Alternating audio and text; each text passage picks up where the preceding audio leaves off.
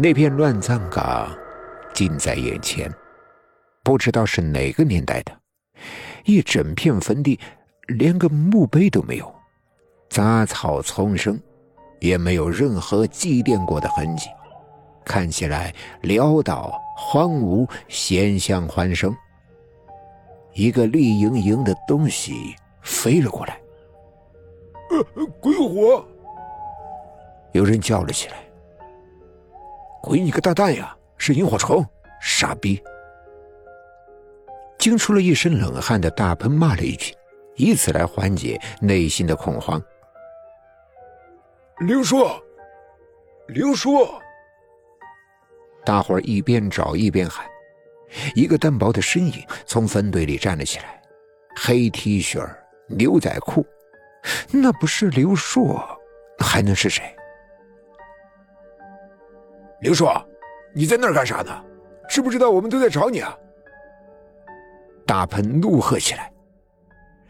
刘硕没有回答，缓缓的转过身，冲着大喷诡秘的一笑。白森森的牙齿在月光下泛着寒光。接着，他仰面朝上倒了下去，怎么都唤不醒。在那个戏台上。正上演着一出大戏，刘硕被捆绑在柱子上，胸前挂了个大牌子，写上了“戏作”两个字。在他的旁边还站着两个人，丑角打扮，是村民扮演的。一个人的胸前挂着毛老三，另外一个人的胸前挂着徐连海。一个关公模样的人走上台来，他没有拿青龙偃月刀，而是举着一把砍刀，刽子手的那种。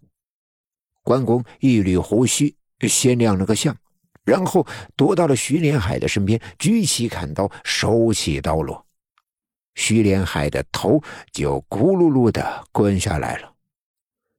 刘硕下意识的闭上了双眼，台下是掌声如雷，喝彩声一浪高过一浪。刘硕悄悄的睁开了一条缝，只见徐连海没有头的身躯在地上扭曲打滚但却没有血飙出来。接着，徐连海的头也蹦了起来，一跳一跳的，一下子蹦到了台下。台下的人们像是击鼓传花一样的把头传来传去，每传到一个人的手里，那人就高声的叫一声“好”。关公又走向了毛老三，这一刀是竖着劈的，咔嚓的一下，毛老三被劈成了两截。那两截身体像筷子一样在台上晃晃悠悠、摇摇欲坠，却怎么也倒不下去。关公绕台一周，亮了个相，转身来到了刘硕的面前。此时的刘硕浑身如同筛糠一般，他想求饶，可喉头像是被什么东西给堵住了一样，怎么也说不出口。那关公举刀拦腰一砍，一股凉风从刘硕的腰间刮过。两条腿顿时失去了知觉。刘硕，刘硕，醒醒！刘硕，一阵熟悉的呼声。刘硕睁开了双眼，明月已经升到了头顶，清冷而皎洁。大鹏正在拇指狠狠的掐他的人中。哎呀，你可算是醒了，吓死我了！大鹏长舒了一口气。